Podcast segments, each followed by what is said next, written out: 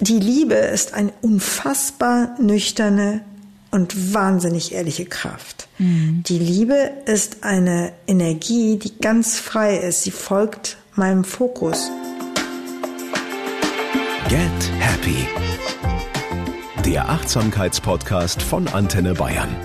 Und hier ist Kati Kleff. Herzlich willkommen. Ich freue mich in dieser Woche über eine Doppelfolge, denn ich rede mit den beiden bekanntesten Paarcoaches des Landes darüber, was es bedeutet, wirklich eine Frau bzw. ein Mann zu sein im Jahr 2021. Und auch wenn sie eigentlich ein super Team sind, befrage ich sie für diesen Podcast getrennt voneinander. Die Lösung für alles, was wir suchen, tragen wir in uns, das sagt sie. Und die Lady weiß, wovon sie spricht. Millionen Leser und Klienten in der ganzen Welt können nicht irren. Seit über 20 Jahren coacht sie gemeinsam mit ihrem Mann Singles und Paare und sie hat in dieser Zeit zahlreiche Bestseller geschrieben, die sich millionenfach verkauft haben. Das Wissen, das sie vermittelt, ist natürlich gelernt, aber vor allem ist es gelebt und das macht einen Riesenunterschied. Sie war Journalistin beim WDR, sehr erfolgreich erfolgreich in der Wirtschaft, hat Krankheiten und Krisen durchstanden, lag mit der Nase im Staub, ist wieder und wieder aufgestanden, ist ihrem Weg unaufhaltsam gefolgt und hat niemals aufgegeben. Sie ist eine der bekanntesten und erfolgreichsten Persönlichkeiten in der Coaching-Szene. Seit 2018 gilt ihre größte Leidenschaft vor allem uns Frauen. Wie eine Löwin kämpft sie dafür, uns zu zeigen, mit welcher unglaublichen Macht wir von Natur aus eigentlich ausgestattet sind, welche große Schöpferkraft in uns Frauen liegt und wie wir das Leben leben können, das wir uns so sehr wünschen. Natürlich spielt die Liebe dabei eine eine riesige Rolle. Und trotzdem hat das Ganze irgendwie nur sehr wenig mit dem richtigen Partner zu tun, aber sehr viel mit uns. Herzlich willkommen, Bestseller-Autorin, Coachin, Ehefrau und Mutter Eva Maria Zurhorst. Ich freue mich wirklich sehr. Ja, herzlichen Dank für die Einladung. Ich freue mich wirklich, wirklich doll, mit Ihnen zu sprechen. Das ist immer so schön.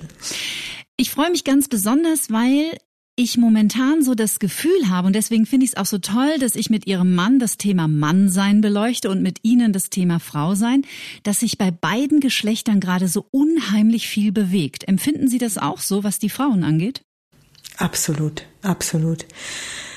Allerdings, wenn ich ehrlich bin, es bewegt sich so ein bisschen ähm, wie auf die letzten Presswehen hin. Also ich würde nicht, es bewegt sich, die Frauen die haben das Gefühl, boah, sie können es kaum noch aushalten. Sie wollen da aus irgendwas raus ne? und sie pressen und drücken und atmen.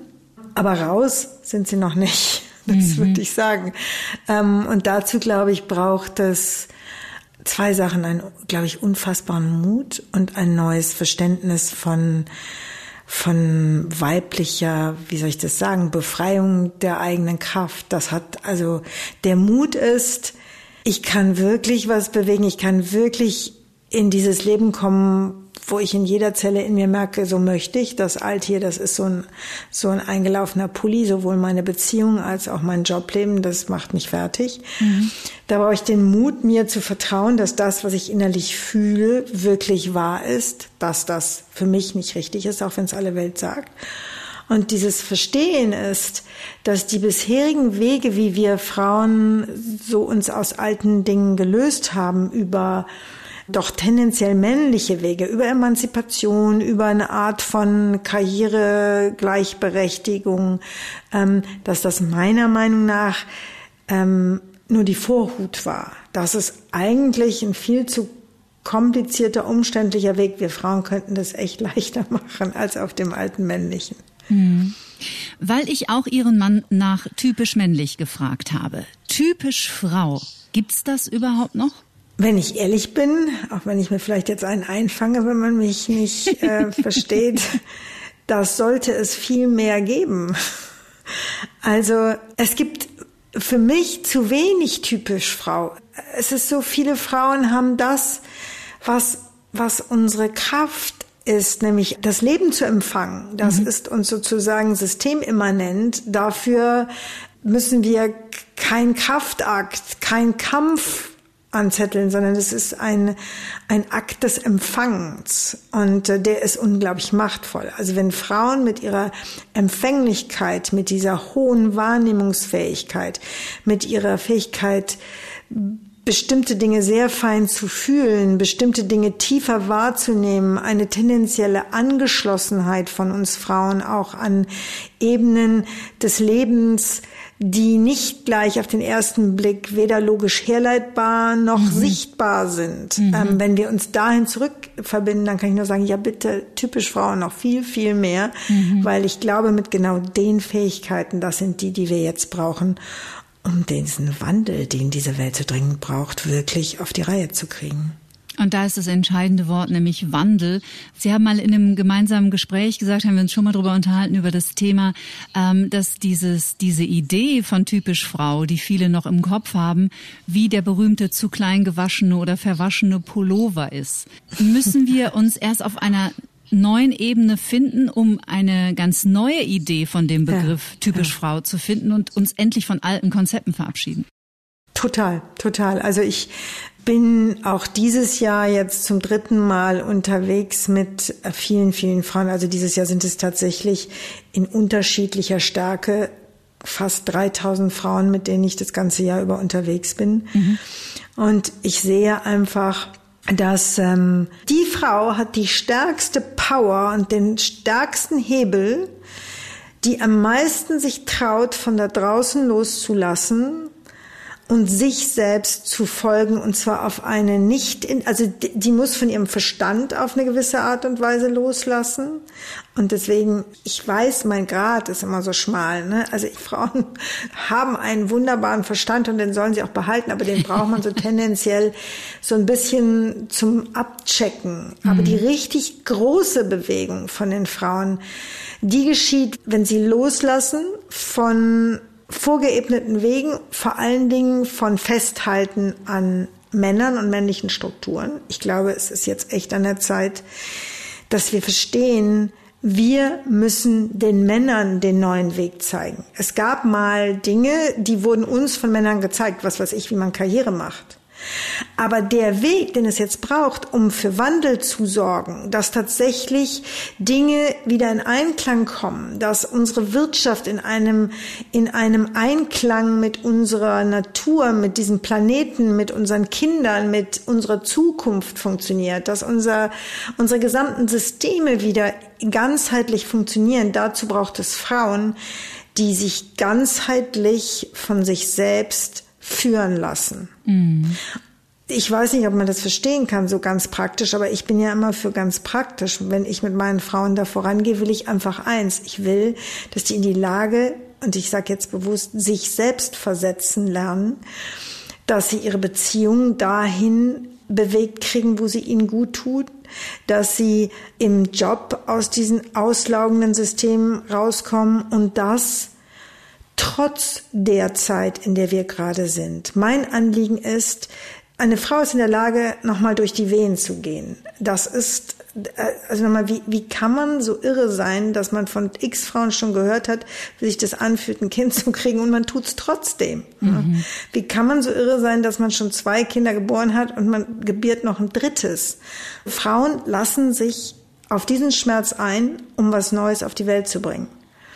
Und jetzt müssen wir den Mut haben, dass da draußen diese Systeme nicht mehr funktionieren, dass ehrlich gesagt, ich bin seit über 20 Jahren Paarcoach, das Ding mit den Beziehungen, so wie wir das gelernt haben, für die allermeisten Frauen überhaupt nicht mehr funktioniert, dass das Ding mit dem Sex für die allermeisten Frauen überhaupt nicht mehr funktioniert.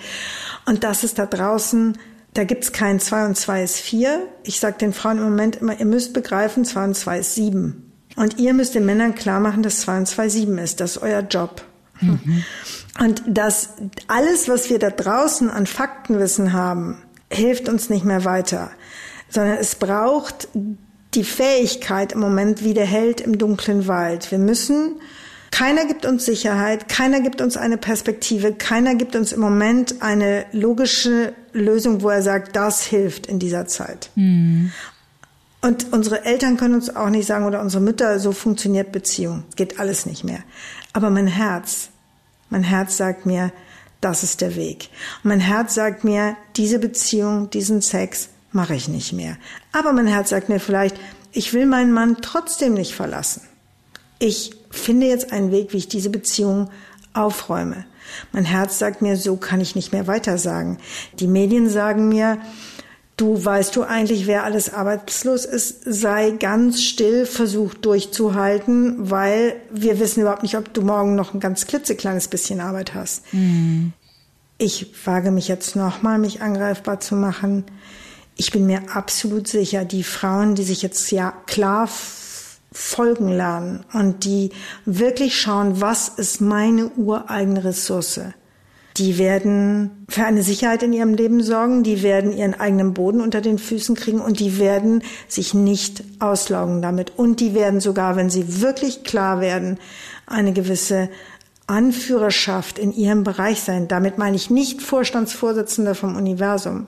Aber die werden für ihre Kinder, für ihre Kollegen, für ihre Freundin, für ihren Mann, für ihre Eltern eine gewisse Linie vorgeben. Mhm. Da bin ich mhm. ganz sicher. Mhm. Ich bin ja auch schon ein bisschen länger auf der Reise zu mir. Ähm, und was ich gerade so auch in der Retrospektive manchmal wirklich staunend betrachte und auch viel darüber nachdenke, welchem, welcher Idee von Beziehung auch ich sehr lange hinterhergerannt bin. Ich auch. Ähm, wir haben an dieser Stelle häufig schon über den Einfluss der Popkultur diskutiert. Die würde ich auch äh, an dieser Stelle echt erwähnen, weil auch ich sehr geprägt war von einem popkulturellen Bild von Romantik und wie Liebe zu sein hat und diese Symbiose und Verschmelzung und für immer und ewig und mein Seelenverwandter große, große Worte. Und ich doch immer wieder, und da spreche ich jetzt, glaube ich, für viele, viele Millionen anderer Frauen, immer wieder an den Punkt kam, wo ich feststellte, ach, der war es wieder nicht, okay, alles klar, nächster. Bis ich irgendwann drauf kam, okay, der gemeinsame Nenner bin ich, also irgendwas scheint es ja mit mir zu tun zu haben. Und ich mhm. habe gerade das Gefühl, dass sich bei vielen Frauen dieser Prozess anfängt zu bewegen, sich von, ich sage jetzt mal, konventionellen Beziehungsideen zu verabschieden. Und es bedeutet aber nicht stattdessen für immer Single zu sein, sondern nur einfach einen neuen Weg an Miteinander hm. gemeinsam zu ja. finden. Ähm, ja, ja, ja, ja. Ich wirke ja tendenziell klassisch, weil ne, ich eine ganze Reihe Bücher über monogame Ehe geschrieben habe. Aber nicht, weil ich so ein schrecklich konservatives so eine konservative Tante irgendwie bin, so trutschig und äh, an irgendwas festhalten will. Überhaupt nicht. Ich plädiere für eins. Das Geheimnis, was ich da drin sehe, ist für eine Beziehung mit einem Menschen, die durchaus meiner Meinung nach auch wechseln darf, mhm. ist, dass ich wenn ich mich, wenn ich ausbüchse, ne, diese ganzen polygamen Ansätze, die da immer wieder mal wellenweise so durch unsere Gesellschaft gehen, die entsprechen meiner Meinung nach nicht unserem Wesen, weil wir, wir brauchen einen Raum, in dem wir uns anvertrauen können. Mhm. Und das ist ein geschützter Raum meiner Meinung nach zwischen zwei Menschen. Mhm. Aber in diesem Raum treffe ich einen einzigen Menschen, mich selbst. Und das ist das, ne, was dann da immer in, in der religiösen Zeremonie heißt, bis dass der Tod euch scheidet. Worum es geht, ist, ähm, und in guten wie in schlechten Zeiten, dass ich verstehe, wenn ich an einer bestimmten Stelle nicht gehe, dann meine ich in meiner Arbeit nicht, dass jemand durchhalten soll in der Beziehung, sondern das Abenteuer, für das ich die Frauen gerne immer mehr jetzt stellen möchte in meiner Arbeit ist, und dann tiefer zu schauen und von dem Mann und von meinen Abhängigkeiten und von meinen Bedürftigkeiten loszulassen und mich zu wagen, all das, was dann in mir auftaucht, anzuschauen. Mhm. Die ganzen Gefühle, weil ich schleppe mich von Mann zu Mann, äh, schied egal, ob durch X-Beziehungen, ob durch polygame Beziehungen, das ist geschieht egal, ich treffe nur einen, mich und diese Beziehung zu mir selbst, das ist der wahre Job im Leben. Ich mhm. glaube, das werden die Generationen nach uns verstehen. Das ganze Dilemma, was ich da immer so in meinem Leben erlebe, sind meine alten Ängste. Und die treffe ich in, also ich sag das dann so, so ganz irdisch manchmal zu meiner Tochter, ne, wenn so ihre Freundinnen mir erzählen, Boah, bei Tinder, da gibt's nur Idioten. Da sage ich, ich sag dir eins, bei Tinder gibt's, ich weiß nicht was, so und so viel Millionen Männer. Ähm, du triffst genau die, mit denen du resonierst. Da gibt es magnetische Kräfte. Und wenn du dich veränderst, siehst du bei Tinder andere Leute. Darum geht's. Dass ich lerne, einen Selbstwert in mir zu entwickeln. Dass ich lerne, mich anzunehmen. Dass ich lerne, wirklich zu mir zu stehen und mich kennenlerne, wie dieser Körper funktioniert, was der braucht, wie der tickt, was das ist, was meine Gefühle auf einmal, was mein Herz aufgehen lässt. Mhm. Und wenn ich das rausfinde, dann ist mein Job, egal ob dieser, jener oder drei andere Männer, für mich einzustehen. Mhm. Und auszuprobieren, was passiert, wenn ich sage, das bin ich. Mhm. Und dafür gehe ich. Wir waren halt so total anders geprägt. Also ich weiß jetzt nicht, wie es in der Generation ihrer Tochter ist. Die ist in den Zwanzigern. Ich weiß auch nicht, das können Sie besser einschätzen, ob das sowas biologisch verankertes in uns ist man braucht einen Mann, um glücklich zu sein. Und, mhm. und Sie haben gerade das wichtige Wort Abhängigkeit ähm, gesagt. Mhm. Also, und das ist ja in ganz, ganz vielen, vor allem in Langzeitehen, häufig der Fall, dass da nicht nur eine emotionale Abhängigkeit herrscht, sondern in der Regel auch eine finanzielle. Das löst noch mehr Druck aus. Und wir waren halt so geprägt auf eine Beziehung gehört zum Leben dazu und die hat man, ist ja ganz klar. Und da ist man ein Jahr zusammen und nach zwei Jahren zieht man zusammen, nach drei Jahren bekommt man ein Kind und nach fünf Jahren steht man da und fühlt sich total leer und total schrecklich und und das ist richtig, das macht man jetzt noch 20 Jahre. Das so sind wir ja auch noch konditioniert. Ja, genau. Ne? Wenn, wenn man dann zu seiner Mutter oder zu seiner Freundin ging und sagte, pff, soll es das gewesen sein, dann hat man Durchhalteparolen gehört. Mhm. Das ist crazy, richtig crazy. Aber ich kann Ihnen nur ehrlich sagen, Sie glauben nicht, wenn man so einen Job so lange macht wie ich, und es sind tausende von Menschen, mit denen ich an ihrer Beziehung gearbeitet habe. Sie ahnen nicht, da kommen Leute an ihnen vorbei, irgendwo auf der Straße und sie denken, wow, das ist ja so eine richtige Wuchtbrumme, die Frau, die ist selbstständig, die sieht, also die wirkt auf mich so. Die ist cool, und die sitzt im Coaching und sagt, ich kann ihn nicht verlassen. Ähm, ich brauche diesen gesellschaftlichen Rahmen. Ähm, er verdient bei uns mehr Geld. Und dann sitze ich immer da und ja, und da fängt, fängt dann irgendwie so meine, meine ganze Arbeit an, wo, wo ich ihr klar mache, das ist keine Liebe. Das ist Abhängigkeit, auch wenn du überhaupt nicht so wirkst. Du bist nicht irgendwie so ein armes Mütterchen. Du bist hier gerade in einer Beziehung, in der dreht sich nichts um Liebe, sondern um Abhängigkeit. Und wenn du das weiter tust, dann wirst du innerlich total verkümmern. Und eins tust du damit. Du missachtest diesen Mann aufs tiefste, mhm. weil du meinst ja gar nicht ihn. Du meinst seine Sicherheit, die er dir gibt. Das ist das, was tust du ihm da an? Und du sitzt aber ja vor mir, weil du dich über ihn beschwerst, weil er, weil er keine Nähe leben kann, weil er seine Gefühle nicht kennt, weil er sich nicht wirklich öffnen kann, weil der Sex so abgestumpft ist. Das stimmt. Äh, ich staune immer wieder, was Männer sich, ich habe wirklich, das ist kein Käse, ich habe diese Woche in einer E-Mail gelesen, ähm, die Frau schrieb in der E-Mail, wie super unglücklich sie mit dem Sex ist, den mhm. sie da haben. Und sie könnte das einfach nicht mehr. Sie, sie hätte das jetzt so viele Jahre einfach nur noch ausgehalten, weil der so stark pornografisch eben auch wäre, der Sex, was einem, ihr Mann wollte. Und ihr Mann habe ihr gesagt, jetzt sprich endlich mal mit vernünftigen Freundinnen, dass die mal erklären dir, was Männer brauchen und dann tust es einfach mal. Hei, hei, hei, hei. Hei, hei, hei, ne? Ah, das genau. tut mir weh. Und mir tut es auch so weh. Eine andere Frau erzählte mir, ähm, ja, wenn Sie wissen, was ich alles höre von richtig tollen Frauen. Sie sagt, er fasst mir ständig, wenn wir zu Hause alleine sind oder die Kinder im Bett sind, zwischen den Schritt oder an dem Busen. Und ich kann es nicht mehr. Und er sagt, du bist doch meine Frau. Und mhm. ich sag so, hu, hallo. Wer mich kennt, ich bin jetzt null hier die Männer, also wie soll ich sagen, die Frauenaufhetzerin, überhaupt nicht. Meine Arbeit, ich habe mein allererstes Buch über Beziehungen vor, ich, ich glaube jetzt fast 20 Jahren, Liebe dich selbst, es ist egal, wen du heiratest, da habe ich dem Verleger als junge Frau angebettelt, er möge einen Button auf das Buch machen, bitte auch für Männer. Mhm. Es wäre mir doch so wichtig, dass wir zusammen den Weg gehen und es ist mir immer noch so wichtig. Aber eine Frau, die an einem Mann festhält und an einer Art von Beziehungen festhält und an einer Art von Sex festhält, wo sie spürt, dass ihr Herz darunter leidet, dass sie da, ich weiß, wie viele Frauen krank werden von all dem. Die muss erstmal alleine lernen, was die Liebe ist. Mhm. Die kann nicht über die Männer meckern. Und da ist mein zweiter großer Punkt.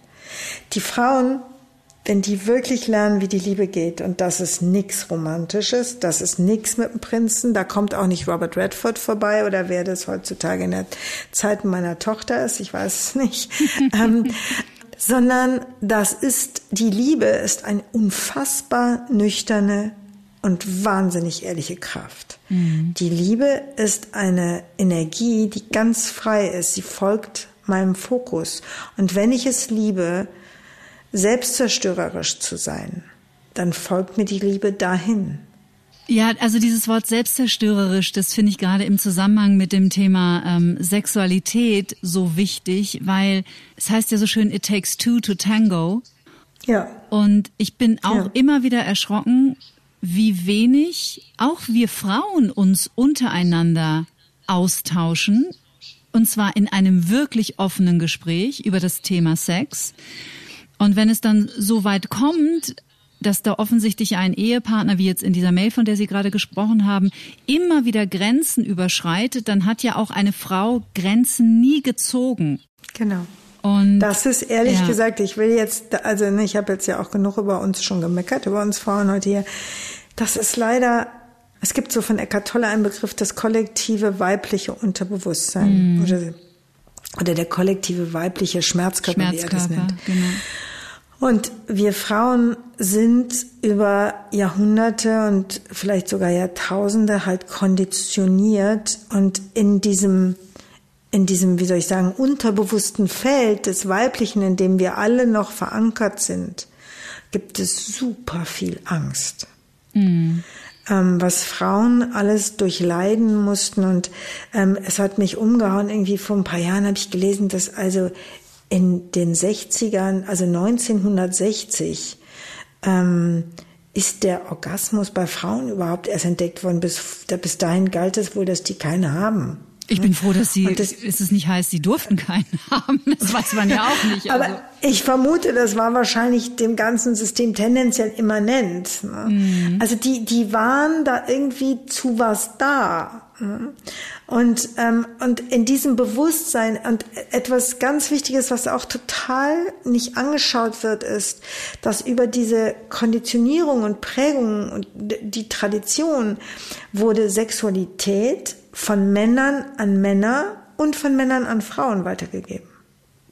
Und bis heute das, was Sie sagen, ne, dass Frauen gar nicht offen reden, weil die Scham über sich selbst, dieses Gefühl, wenn so eine Frau bei mir reinkommt und so alles steht in ihrem Gesicht geschrieben und dann sagt sie es, ich muss irgendwie falsch sein, weil ich komme nicht mehr zum Orgasmus oder ich bin noch nie zum Orgasmus gekommen oder mein Körper, also der Standardsatz, ich weiß nicht wie viel hunderte, wenn nicht tausende Mal ich den gehört habe, alles in mir ist so taub.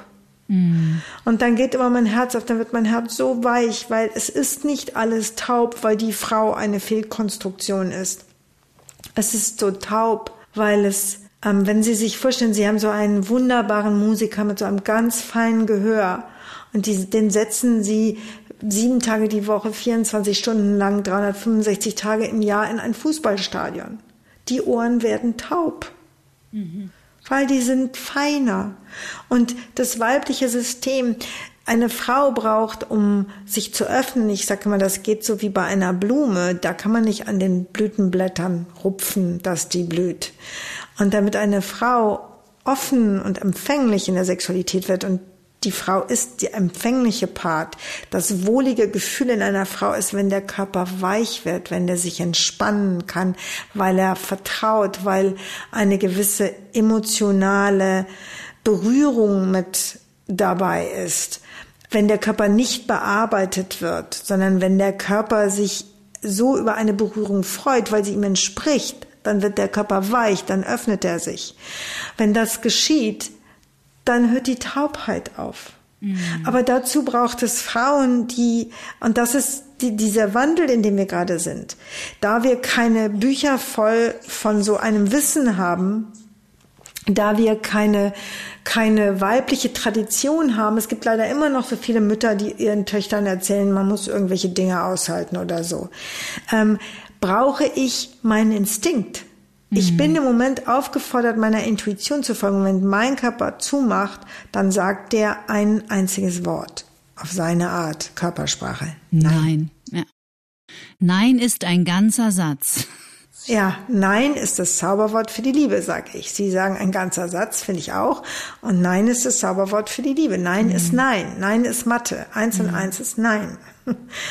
Aber was glauben Sie, welche Angst in so vielen Frauen hochkommt, um Nein zu sagen?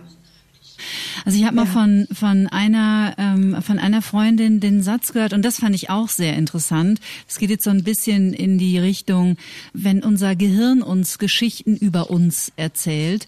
Ähm, da ging es auch um das Thema weiblicher Orgasmus. Ich habe jetzt nebenbei mal kurz versucht, aktuelle Zahlen zu bekommen. 80 Prozent, eine Studie aus 2019, 80 Prozent aller Frauen täuschen ihrem Partner regelmäßig den mhm. Orgasmus vor. Ja, 80 Prozent. Ich kriege überall Gänsehaut. Ja, ich, ich, ich glaube, ähm, ist, also die Zahl ist wirklich alt. Ich weiß nicht, von wann die ist, aber ich glaube auch 65 Prozent hatten noch nie einen, mhm. äh, geschweige denn beim Sex. Und ich habe da mal mit einer Freundin drüber gesprochen und die hat irgendwann gesagt, weißt du, die Tatsache an sich, dass es schwierig ist, die bereitet mir gar nicht so viel Schmerz. Aber das, was ich daraus mache in meiner Bewertung über mich, das ist das, was so schrecklich ist. Nämlich, was Sie gerade gesagt haben. Ich bin falsch ich bin ja. falsch, mit mir stimmt etwas nicht. Und ja. also Mädels an dieser Stelle für alle Zeiten mit euch ist überhaupt nichts falsch. Absolut nicht. Ganz im Gegenteil. Dieser weibliche Körper ist in der Lage, der ganzen Welt den Weg zur Liebe zu weisen. Wenn ihr diese Sprache, und das ist einer meiner Jobs, den Frauen beizubringen, wie sie diese Sprache wieder verstehen lernen, die Sprache ihres Körpers, die Sprache ihres Herzens, die ist leise, die ist fein, aber die ist unfassbar komplex. Und wenn wir die verstehen und uns der anvertrauen und für die einstehen, dann werden wir, aber da sind wir wieder aufgefordert, wir müssen Männern dann den Weg zeigen. Also es gibt so eine Geschichte von einer Frau, die vor ein paar Jahren mal bei mir im Coaching war und die kam da so, die so die Türen aufgeschlagen im Paarcoaching. Also bei uns ist es immer so, erst kommt der eine Partner, dann der andere, dann kommen die zusammen und sie kam zuerst rein, donnerte die Türen auf und sagte, ich bin es leid, ich habe so lange geschwiegen, ich habe so lange gedacht, ich, ich spinne und wissen Sie was, ich spinne nicht. Und die kam so reingeplatzt, also ich wusste kaum ihren Namen und sie sagte, wissen Sie was, ich hatte einen Orgasmus bei meinem Friseur. Und der ist schwul, hat sie noch gesagt. Und, und, und ich saß da so und dachte, oh Gott, welcher Tsunami kommt jetzt hier über mich? Und dann, als sie das alles wie so eine Explosion aus sich rausgehauen hatte, setzte sie sich vor mich und dann sagte sie in sich zusammen und sie wurde so ganz still und so ganz leise Tränen, die jeder kennt. So diese ganz stillen, verzweifelten Tränen kamen über ihre Wangen.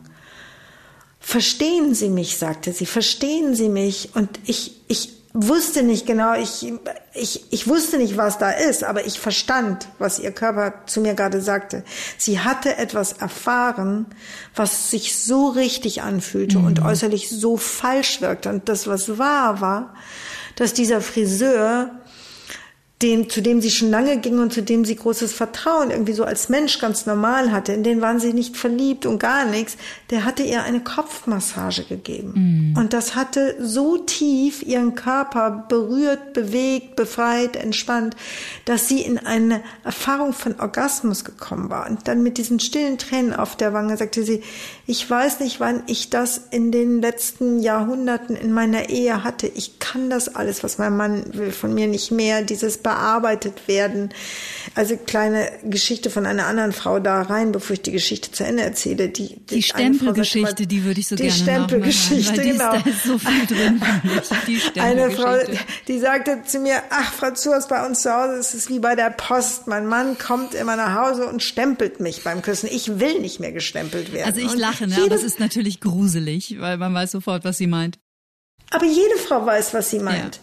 Ja. Und dann kam also bei dieser Frau mit dem Friseur dann am Nachmittag das Zweiergespräch und, und dieser Mann der war ein lieber Mann, aber der verstand, verstand hinten und vorne nicht, was da abgeht. Nochmal ganz viele Männer, die sind ja auch irgendwie im Schock, wenn diese Frauen da plötzlich kommen mit all diesen Dingen und denen so ihre Konditionierung einfach aus den Angeln hebeln, dass man da irgendwie miteinander verheiratet ist, dass man da irgendwie Sex hat, dass man da irgendwie kommt und dass das doch irgendwie okay ist. Und dann haute diese Frau raus wie so ein Geständnis von Fremdgehen, dann in diesem Doppelgespräch, so mein Lieber, damit du die Wahrheit hörst, ich hatte bei meinem Friseur, dem Sohn, so dem, keine Ahnung, Klaus, hatte ich einen Orgasmus. Und der Mann schoss dann auch sofort raus, der ist doch schwul. Und dann sagte sie, ja, und weißt du wie? Und dann hat sie es ihm erklärt. Und das, der Mann saß da, als ob man ihm gesagt hätte, der Weihnachtsmann ist der Osterhase und der Osterhase, der heiratet dich morgen. Es war, es war vollkommen crazy. Und von da ging ein Gespräch los zwischen den beiden und mir, in dem ich anfing, diese Frau zu ermutigen, dass das, was sie in ihrem Körper erlebt hat, die körperliche Wahrheit ist. Ein, ein weiblicher Körper ist so ein ganzheitliches Ding. Das ist nicht irgendwo eine, eine Öffnung im Körper, in der Sex stattfindet. Das ist sein ganzes Wesen. Und zu diesem Wesen gehört das Herz in diesem Körper. Und dass dieser Mann, dieses ganzheitliche Wesen, was Körper, was von diesem Herz überhaupt erst so schwingt und klingt und sich öffnet, berühren muss. Und das heißt, er muss seine Frau kennenlernen. Das heißt, er muss sich mit dieser Frau auseinandersetzen. Das heißt, er muss seinen eigenen Körper aus dieser Suchthaftigkeit rausbringen lernen. Mhm. Und der saß da, der hatte das Gefühl, der ist irgendwie zwischen zwei, zwischen zwei Hexen da gerade gelandet. Aber am Ende saß auch er da und hatte die Tränen in den Augen mhm. und sagte, und das ist wieder zu dem, was Sie gesagt haben. Er sagte, meine Güte, ich hatte doch keine Ahnung. Mhm. Und wenn wir Frauen den Männern einen Orgasmus vorspielen, wenn wir Frauen bei Pornosex, der uns nicht gut tut, mitmachen, dann sind wir mit für das Dilemma verantwortlich. Mhm. Ja. Dann betrügen wir die Männer und uns und selbst. Und uns selbst, genau. Ja. Und wir betrügen übrigens noch jemanden unsere Kinder. Mhm. Wenn wir jetzt nicht in die Lage uns versetzen, dass wir die Sexualität dahin zurückholen, wo sie hingehört, in einen ganz tiefen Austausch zwischen zwei Menschen, der etwas Heiliges hat aus meiner Sicht, aber nicht dieses religiös heilige, schamhafte, sondern heilig, indem wir ihn ehren und indem wir diese, diese nochmal, der Orgasmus führt uns in Einheitserfahrung, die, die, die Mystiker, die, die große Meditierende in diesen, in diesen großen mystischen Erfahrungen gefunden haben. Der Orgasmus führt einen durch den Körper dahin. Der, der bringt uns in dieser Welt dahin. Und das, das ist groß. Und dafür müssen zwei Leute ihr Herz ziemlich mhm. weit aufmachen. Und da ist dann wieder mein Ding mit Beziehung diese ganzen Wunden, diese ganzen Ängste, diese ganzen Verunsicherungen in uns allen, diese ganzen Selbstzweifel, diese ganzen Scham- und Schuldgefühle, die in jedem Menschen im Unterbewusstsein sitzen, miteinander zu teilen und zu heilen. Das mhm. ist für mich Beziehung. Mhm. Beziehung ist ein Heilungsweg. Und wenn wir das tun, dann machen wir die Bahn frei für unsere Kinder. Die Jungs lernen ab elf die Sexualität über ihre Handys kennen heutzutage. Ab elf geht die Pornografisierung bei den Jungs los.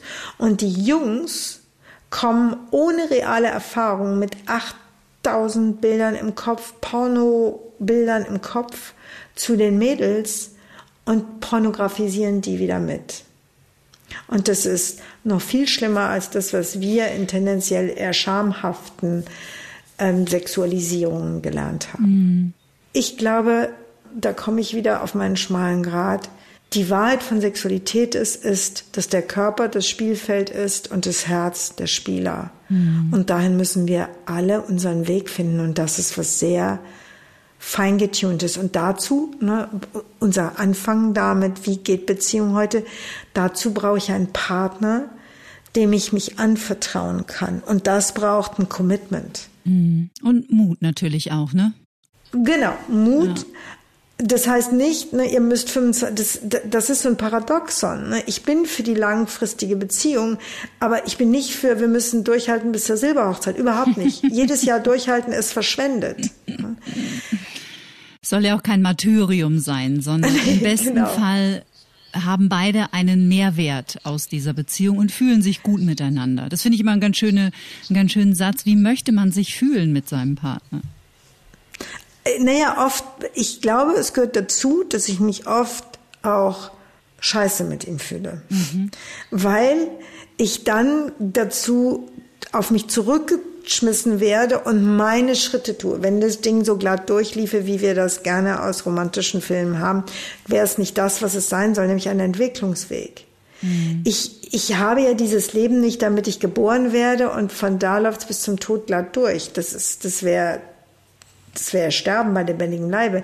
Ich habe das Ding, um was zu entdecken. Ne? Wenn ich als Frau zum Beispiel so weit an die Wand gefahren bin, dass mein ganzer Körper dabei taub geworden ist, und ich fange an zu entdecken, wie der wieder aufgeht. Was glauben Sie, was das für eine Eigenmacht ist? Hm. Das ist eine schöne Formulierung, weil der weibliche Körper, und vielleicht ist das auch eines der, der größten Potenziale für diese Missverständnisse zwischen Männern und Frauen, Vielleicht noch abschließend zum Thema weibliche Sexualität. Der weibliche Körper öffnet sich. Das muss der männliche mhm. nicht. Schon allein, weil es die nee. Bio Biologie so nicht vorgesehen hat. Und das braucht einfach auch ein, manchmal eine klare Ansage auf weiblicher Seite und aber auch ein bisschen Einfühlungsvermögen auf männlicher Seite. Unbedingt, unbedingt. Und der Mann, der hat's auf den ersten Blick nur leichter. Also es ist sowohl, dass die Frau für dieses Weichwerden, für dieses Öffnen einfach mehr Zeit braucht. Da gibt's genug Forschung zu. Das dauert länger. Das ist aber deswegen nicht schlechter. Und der Mann kann da schneller ähm, in Fahrt kommen, in eine gewisse Erregung kommen. Aber tief in den Mann eingebaut ist ein tiefes Bedürfnis nach angenommen sein, nach mhm. eingelassen sein. Und die Frauen mit den, die Männer mit den Frauen, die ihnen was vortäuschen, die also dazu habe ich schon einfach mit viel zu vielen Männern gesprochen, weil ich gesagt habe, ne, mal, um mal den umgekehrten Fall auch mal hier der Fairness halber reinzunehmen. Sei doch mal ganz ehrlich. Fühlst du dich von deiner Frau wirklich, wirklich, wirklich gemeint? Mhm. Und dann kommt bei vielen Männern, wenn sie es zulassen, auch die große Traurigkeit, weil sie auf einer tieferen Ebene, Männer sind ja nicht emotional blöd, auch wenn Frauen ihnen das gerne unterstellen. Das ist einfach nicht wahr. Nee. Die sind auch so dämlich konditioniert worden wie wir, nur anders. Und wenn sie sich wirklich fühlen, dann merken sie, sie sind bei dieser Frau im Herzen nicht mehr, kommen sie nicht mehr rein. Mhm. Sie kommen vielleicht noch irgendwie in diesen Körper, aber eingeladen und angenommen sind sie definitiv nicht. Und das macht sie traurig und einsam. Mhm. Was würden Sie sagen, Gehen wir mal jetzt bei Frauen auf dieses Thema frühe Prägungen, Selbstwertthemen etc. Kann man sagen, dass sich bei Frauen zeigen sich da große Unterschiede im Vergleich zu negativen Glaubenssätzen über sich als bei Männern oder sind die ähnlich? Die sind anders. Also bei Frauen sind sie offensichtlicher. Ähm, so nach, nach all den vielen Jahren, die ich mit Menschen arbeite, würde ich mittlerweile sagen, dass Männer es auf eine gewisse Art und Weise fast schwerer haben, weil die Verdrängung der Wunde ist oft viel, viel größer. Also, was glauben Sie, wie viele Männer ich mit absolut glücklichen Kindheiten schon kennengelernt habe? Oh ja. Ähm, äh, mit perfekten Eltern, mit perfekten Kindheiten und ich dann mit meinem Hammer und Meißel musste dann da irgendwas einreißen, nicht weil ich die Männer ärgern wollte, sondern einfach damit sie in Kontakt mit sich selbst treten können, weil die Mauern der Abspaltung, der Abwehr, der Verdrängung bei Männern oft so hoch sind und mhm. die, die sozusagen die, die Ersatzpersönlichkeit von ich schaff das, ich kann das, ich krieg das hin, ähm, diese kompensatorischen Strategien so manifest sind, dass bis die zurückkehren in ihr Herz und in ihr, ihre Berührbarkeit, das ist oft ein viel brutaler Weg. Und die Frauen sind oft erkennbarer in dieser in, in ihrer tiefen Verunsicherung, in ihren Selbstzweifeln. Also jede Frau hat mindestens eine, wenn nicht zehn Freundinnen, mit der sie schon sich darüber ausgetauscht hat, wie sich jede jeweils wie eine Wurst fühlt. Also garantiert mhm. ist man nicht schön genug, garantiert reicht man nicht aus, garantiert ist dieser Körper so unvollkommen. Es ist offensichtlicher bei den Frauen. Mhm. Aber wir sind alle verunsichert und es geht darum, dass wir lernen, für mich ist das Schönste an meiner Arbeit, wenn, wenn ich erlebe, wenn, wenn ein Mensch sich traut, diesen Schmerz zu fühlen, der über äh, nochmal 80 Prozent unseres Selbstwertgefühls und unseres Bindungsverhaltens ist im Mutterleib und in den ersten drei Jahren in uns eingeprägt, als wir überhaupt noch kein Ich, keine, keinen Halt in uns selbst hatten. Wir waren völlig offen und alles, was um uns geschehen ist, egal wie, wie schmerzlich, wie abgeschnitten, wie gefühllos oder verstritten es war, wie viel Trennung es gab. Wir haben einfach gesagt, okay, dann bin ich wohl nicht liebenswert. So macht mhm. das ein Kind. Und das haben wir in uns verkapselt. Und der Mensch, es gibt für mich nichts Schöneres, nichts Attraktiveres in meiner Arbeit, als wenn man ein Mensch an so einen Punkt mit mir sozusagen zurückkehrt und ihn berührt, diesen Schmerz fühlt und dieses, diesen, dieses, diesen Teil in sich, dieses Wesen in sich in den Arm nimmt und merkt, welche Liebe, welche Wärme, welche Kostbarkeit darin steckt. Und wenn sowas zurückgenommen ist und dann kommt ein Mensch da raus und er ist so viel mehr, als er vorher glaubte. Das mhm. ist, und das mit einem anderen in einer Beziehung zu teilen, das ist für mich so die größte Form von Liebeserfahrung, die man überhaupt haben kann. Mhm. Das ist mhm. übrigens ein anderes Thema, ist auch mit dem Sex. Ne, wer glaubt denn wirklich, wir haben Leben, die leben wir im Anschlag. Wir sind total gestresst, wir sind völlig überfordert, wir sind desorientiert, wir haben jetzt noch so eine Zeit wie jetzt gerade auf der Welt. Und dann sitzen wir noch da und sagen, aber wir müssten doch immer Lust haben. Ja, und bitte den Sex des Jahrtausends. Und zwar viermal die genau. Woche. Genau. Und das nach 27 Jahren. Genau. Das ist, das ist verrückt. Das Total. ist, als ob wir uns selbst versklaven und jeden Tag verhauen. Hm, ja, also würde ich es auch so nennen. Man versklavt sich im Grunde genommen selbst. Also überhaupt alles, was mit müssten und sollten zu tun hat, äh, die eigentlich ja Sätze, die man gleich mal streichen darf, so in seinem Leben. Nur beim Sex sagen wir das ja nicht mehr. Das mhm. ist ja viel subtiler. Wir sitzen da rum, sagen nichts, gucken im Fernsehen noch irgendwas, wo wieder irgendwie das alles super glatt läuft und alle stöhnen und sind völlig hin und weg und denken, boah, ich habe jetzt seit einem Jahr schon keine Lust mehr, wenn ich ehrlich bin. Ähm, oder hoffentlich schläft er vor mir ein.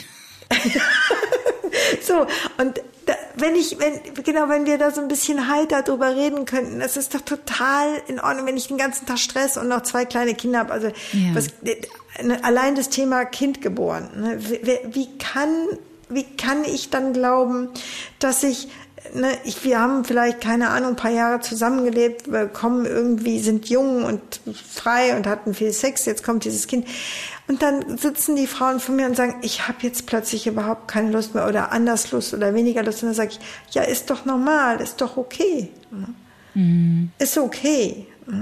Ach, das ist so ein toller Satz. Es ist okay, du bist okay, ich bin okay. Das finde ich überhaupt der am meisten unterschätzte Satz der Welt. Ja. Den darf ja. man sich viel öfter sagen. Ja. Was mich bei Ihnen immer total berührt, wenn wir miteinander sprechen oder auch wenn ich mir Ihre Arbeit anhöre oder anschaue, dass ähm, und das meine ich, ich finde kein, ich hoffe, ich finde die richtigen Worte und Sie verstehen mich richtig. Ich habe oft in der Arbeit oder auch wenn ich Ihnen zugehört habe in Ihren Podcast, nicht immer unbedingt inhaltlich sofort also mein Gehirn war nicht immer sofort dabei und konnte nicht sofort erfassen, was Eva Maria Zuhorst da jetzt eigentlich sagen will.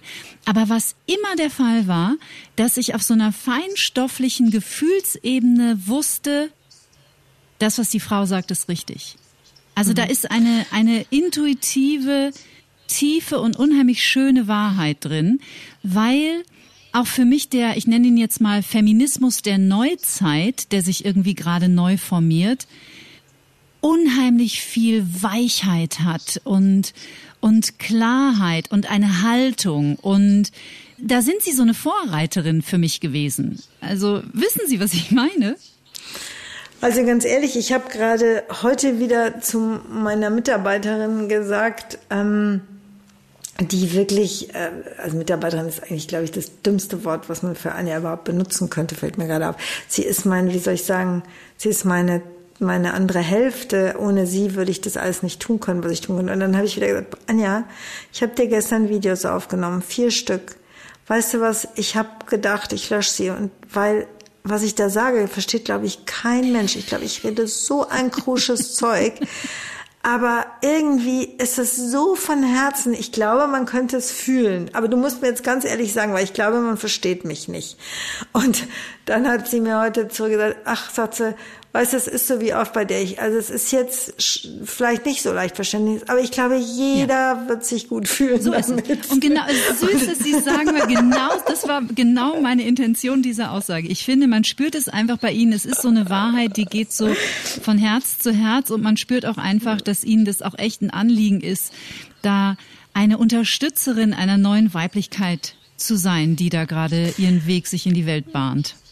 Wissen Sie, die Wahrheit ist, dass ich ähm, eigentlich nur Worte finden, zu, mein, mein ganzes Ansinnen ist, ich bin halt ein Mensch, der extrem von Kind an extrem verbunden ist. Ich, ich kann ganz oft fühlen, wie es jemandem geht oder ne, ich hatte gestern irgendwie mit meinen anderthalb tausend Frauen da aus meinem Jahrestraining einen Abend und danach, da habe ich irgendwie war ich so erschöpft, was ich normalerweise nie bin, weil ich, ich konnte etwas fühlen bei den Frauen. Und dann, dann sagt Anja schon wieder, oh. Und dann kann ich aus so einem ganzen, wie soll ich das nennen, wie aus dem Feld das herausfühlen. Das ist meine Gabe. Aber dafür findet, finden sich für mich unglaublich schwer Worte. Und wenn zum Beispiel es eine zeitliche Veränderung gibt, wenn es eine Veränderung, eine gesellschaftliche gibt, dann spüre ich die. Mhm. Aber ich könnte niemals, ähm, ich bin zum Beispiel auch keine Speakerin oder so sagt man ja auf Neudeutsch. Ich könnte niemals mit so PowerPoints und Charts irgendwelche Vorträge über Sexualität oder weibliche oder Beziehung oder so, ich kann, kann keine Zahl behalten. ähm, aber ich weiß, was läuft, aber nicht mit meinem Kopf, sondern mit meinem Sein. Und dafür versuche ich Worte zu finden. Und es gibt einen Satz von Eckhart Tolle, den ich so sehr schätze, der sagt, er hätte mal im Publikum eine Französin sitzen gehabt und die wäre nach dem, nach dem, was er da so gesagt hat, zu ihm gekommen. Ach, genau, die Geschichte kenne ich auch. Ja, erzählen Sie mal weiter, die ist süß. Und, und hat gesagt, ähm, wissen Sie, Herr Tolle, also er hat Englisch geredet, wissen Sie, ich habe kein Wort verstanden, mhm. was Sie gesagt haben, aber ich habe Sie verstanden. Mhm. Und das würde mir ja schon reichen, wenn keiner meine Worte versteht, aber mich versteht und mich fände es noch toller, wenn das Herz mich versteht ja. und Mut kriegt, für sich zu sorgen. Ja, das ist vielleicht die, die viel zitierte Wahrheit des Herzens. Die braucht vielleicht auch gar keine Worte. Ja. Vielleicht tun wir uns deswegen ja auch alles so schwer, weil wir können ja nur die Botschaft unseres Herzens die ist ganzheitlich, die ist eine Erfahrung im Sein und diese Botschaft können wir nur erfahren, aber nicht mit dem Verstand nehmen. Mhm. Und deswegen tun sich so viele so schwer. Und deswegen sind auch die Worte oft so schwer dafür zu finden. Mhm. Aber wer das Herz verstehen will, der versteht mich schon mhm. irgendwie. Aber wenn ich groß rede. das würde ich jetzt so auch nicht stehen lassen wollen. Also das ist natürlich nicht der Fall. Ähm, was können Sie den Frauen und hoffentlich auch den Männern, die diese Podcast-Folge gehört haben, bevor Sie dann rüberwechseln zu Ihrem Mann Wolfram Zuhorst, mit dem ich über das Thema Mannsein spreche? Was dürfen wir Frauen in unserem alten Denken über Männer über Bord werfen? Wo dürfen wir unseren Fokus feinjustieren, verändern? Durch welche hm. andere Brille dürfen wir unsere Männer auch mal sehen? Ich hole in einem Menschen das hervor, was ich wirklich in ihm sehen will. Und wenn ich weiter rumlaufe mit so einem subtilen, du bist ein emotionaler Blödmann, aber ich bleib trotzdem bei dir, dann wird dieser Mann nie sein Herz finden und öffnen können. Mhm. Wenn ich als Frau endlich erkenne, dass Männer genau so eine fühlenden, herzvollen Wesen sind wie wir, dass sie nur ganz anders verletzt sind. Und wenn ich sage, ich bin mir wichtig, ich bleibe in meiner Kraft. Ich vertraue meinem Inneren. Und ich weiß, auch in dir gibt's die Liebe. Ich zeig dir meinen Weg und lade dich ein mit großer Klarheit. Dann tut sich was zwischen uns. Aber ich muss den Mann als liebendes Wesen sehen. Mm. Seht ihr, liebe Männer, wir finden euch nämlich super. Ja, finden wir. wir. Finden uns, wir finden, uns finden wir auch super, aber euch finden wir auch super. Die wunderbare Arbeit von Eva Maria Zuhorst und natürlich auch von ihrem Ehemann, die verlinken wir selbstverständlich in den Show Notes unter diesem Podcast. Ich würde Ihnen aber die, gerne zum Schluss dieselbe Frage stellen, bevor wir dann noch unsere kleine Satzvervollständigung machen, die ich Ihrem Mann auch gestellt habe. Nämlich, mhm. Sie sind so lange schon auf der Reise und sind durch viele Täler gegangen und haben einige blaue Augen vom Leben kassiert und haben sich den Staub abgeklopft, haben sich neu gefunden, haben einen Rückschritt gemacht, zwei Schritte vor und so weiter. Teilen gelebtes und gelerntes Wissen. Wie nah sind Sie heute der Frau, die Sie immer sein wollten? Ah, sagen wir mal so, ich komme mir eher vor wie so eine russische Puppe. Ich bin ich kann nur sagen, ich bin jetzt 59 Jahre, ähm, 27 Jahre verheiratet und ich staune wirklich, was da immer noch wieder Neues hervorkommt. Ich staune. Ich staune, was da in mir tief alles verborgen ist und was sich zeigt und entfaltet, wenn ich Raum gebe. Und wenn ich loslasse von meinen Vorstellungen von wie ich zu sein habe und wie meine Ehe, das Leben sonst wie zu sein hat und wenn ich mich wage, mir zu folgen, ich staune. Ich bin da un, un unfassbar dankbar und ähm, Gott, also ich empfinde mein Leben als totales Geschenk und also ich habe eher so ein Gefühl, ich lebe, erlebe immer neue Frauen in mir. Das ist toll. Hm. Schön, ganz schön. Es gibt ein Film von Doris Dörrie. Ich glaube, es ist tatsächlich der Film Bin ich schön und da gibt es einen Dialog äh, zwischen einem jungen Menschen und einem alten Spanier und der hatte seine Frau verloren und der junge Mensch fragt ihn und und du warst dein Leben lang immer mit derselben Frau verheiratet und dann sagt er nee, nicht immer mit derselben, jeden Tag mit einer anderen. Mm, ja. Und ich glaube, wenn wir uns so begreifen, ja. dann sind wir auch so neugierig uns selbst gegenüber und das mag ich total. Ich auch. Also, aber wobei ich ehrlich sein muss, ich glaube, mein Mann, der, also der hat ja schon nicht mal so viele Haare, aber der hat sich die da schon oft gerauft, wenn ich wieder um die Kurve kam und gerade gemerkt habe, ach, ich bin schon wieder eine neue, da hat er so sich sicherlich das öfter gesagt, oh, nicht schon wieder. Es ist doch gerade irgendwie alles einigermaßen und jetzt kommst du schon wieder. Ja. Aber hinter, hinterher, glaube ich, also ähm, genießt er die Reise mit mir und ich genieße sehr. Mein Mann ist viel, viel geerdeter äh, als ich und auch nicht so krusch. Ähm, das ist ähm, auch ein großes Geschenk, dass wir so unterschiedliche Kräfte immer wieder neu mhm. miteinander in einem Kuchen backen können. Toll. Und ähm, doch, doch, das ist gut. Ja, ich mute meinem manchmal auch viel zu und dann sagt er das auch manchmal und dann sage ich, ja, aber vielleicht hast du mich deshalb gewählt. Genau, sage ich auch mal. Ne? Wie, wie langweilig wäre dein Leben ohne mich. Und ohne die vielen Farben. Eva Maria Zuhorst, es war wie immer ein Fest. Ich würde gerne auch mit Ihnen zum Schluss Sie bitten, Sätze zu vervollständigen, die ich beginne. Mhm, gerne. Das Erste, was ich morgens nach dem Aufstehen tue, ist. Ach, ähm, mich in meinen Körper hineinfühlen, die Hunde knuddeln, meinen Mann knuddeln, wobei der meistens länger schläft als ich und dann nicht geknuddelt werden will, sondern erst später. und ähm, dann meditieren. Am besten entspanne ich mich, wenn ich allein in der Natur und beim Schwimmen bin und meditiere. Meinem inneren Schweinehund begegne ich, indem ich hm. Präsenz übe. Mein großes Zaubermittel gegen all diese Dinge, die da immer an mir ziehen und mich runterziehen und mich irgendwie wieder irgendwelchen alten Mist machen lassen, ist Präsenz. Ich bin total wach und merke, dass er da wieder gerade versucht, mit mir sein Spielchen zu treiben. Ich komme immer noch an meine Grenzen, wenn ich Menschen sehe, die sich nicht trauen, sich selbst zuzuwenden oder vielleicht sogar das Gefühl haben, wenn sie, wenn jemand ihnen näher kommt, würde er irgendwas nicht Liebenswertes entdecken. Mhm. Menschen, die nicht wissen, dass in ihnen immer unter allem ein liebenswerter Kern ist. Bevor ich schlafen gehe, komme ich in meinem Körper wirklich an, lass den Tag hinter mir und, und das ist, da ist so viel manchmal.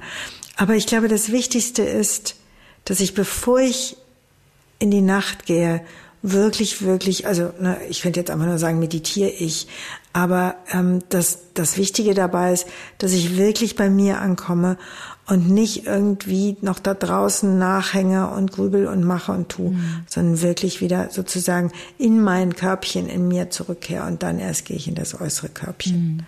Mhm.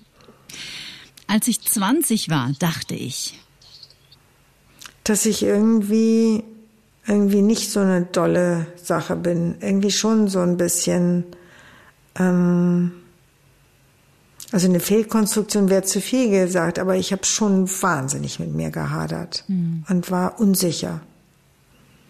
Ich wünschte manchmal, ich hätte früher gewusst, dass. Dass das, was mich oft so so anders hat wirken lassen oder das, wo ich dachte, warum bin ich nicht so wie die anderen, ähm, dass das so kostbar an mir ist und dass das, ich hätte nie gedacht, dass diese dieses Fühlen da in mir was oft so ein bisschen durch so Wände ging und wofür ich also zum einen ähm, oft gehört habe, das wird, was soll der Quatsch, was sagst du da, dass das so vielen Menschen mal helfen könnte. Mhm. Allerdings. Millionen, möchte ich mal behaupten. Was diese Welt dringend braucht, ist Menschen mit offenem Herzen und Menschen, die nicht nur verstehen, sondern fühlen, dass unsere Natur genauso lebendig ist und unser Planet ein Lebewesen ist, so wie wir. Hm. Achtsamkeit bedeutet für mich Ach, was Wunderbares. ähm, Achtsamkeit ist der Schlüssel zu der Tiefe des Lebens. Wenn ich nicht da bin, und die meisten Leute sind andauernd nicht da, die sind nicht beim Essen da, die sind nirgendwo da. Achtsamkeit ist, das Leben wird lebendig. Das ist Achtsamkeit. Ich bin da, ich, ich schmecke, was ich schmecke, ich fühle, was ich fühle, ich kriege mit, was gerade ist und dann wird das Leben lebendig. Und zuletzt, Liebe ist. Liebe ist überhaupt nicht das, wofür alle die Liebe halten, aber Liebe ist das, was wir alle sind. Das war ganz wunderbar. Eva Maria Zuhast, ich danke Ihnen von Herzen. Jetzt schalten wir rüber zu Ihrem Mann. Sagen Sie Annalena liebe Grüße und ich freue mich aufs nächste Mal. Oh, ich freue mich so doll. Es ist einfach für mich wunderbar, mit Ihnen zu sprechen. Ich könnte einen Dauerpodcast mit Ihnen machen. Alles, wer weiß, was noch alles passiert. ganz, ganz lieben Dank für das schöne Gespräch. Sehr gerne. Das war Teil 1. In der zweiten Folge geht's weiter. Rund ums Thema Mannsein. Viel Spaß. Get Happy. Der Achtsamkeitspodcast von Antenne Bayern.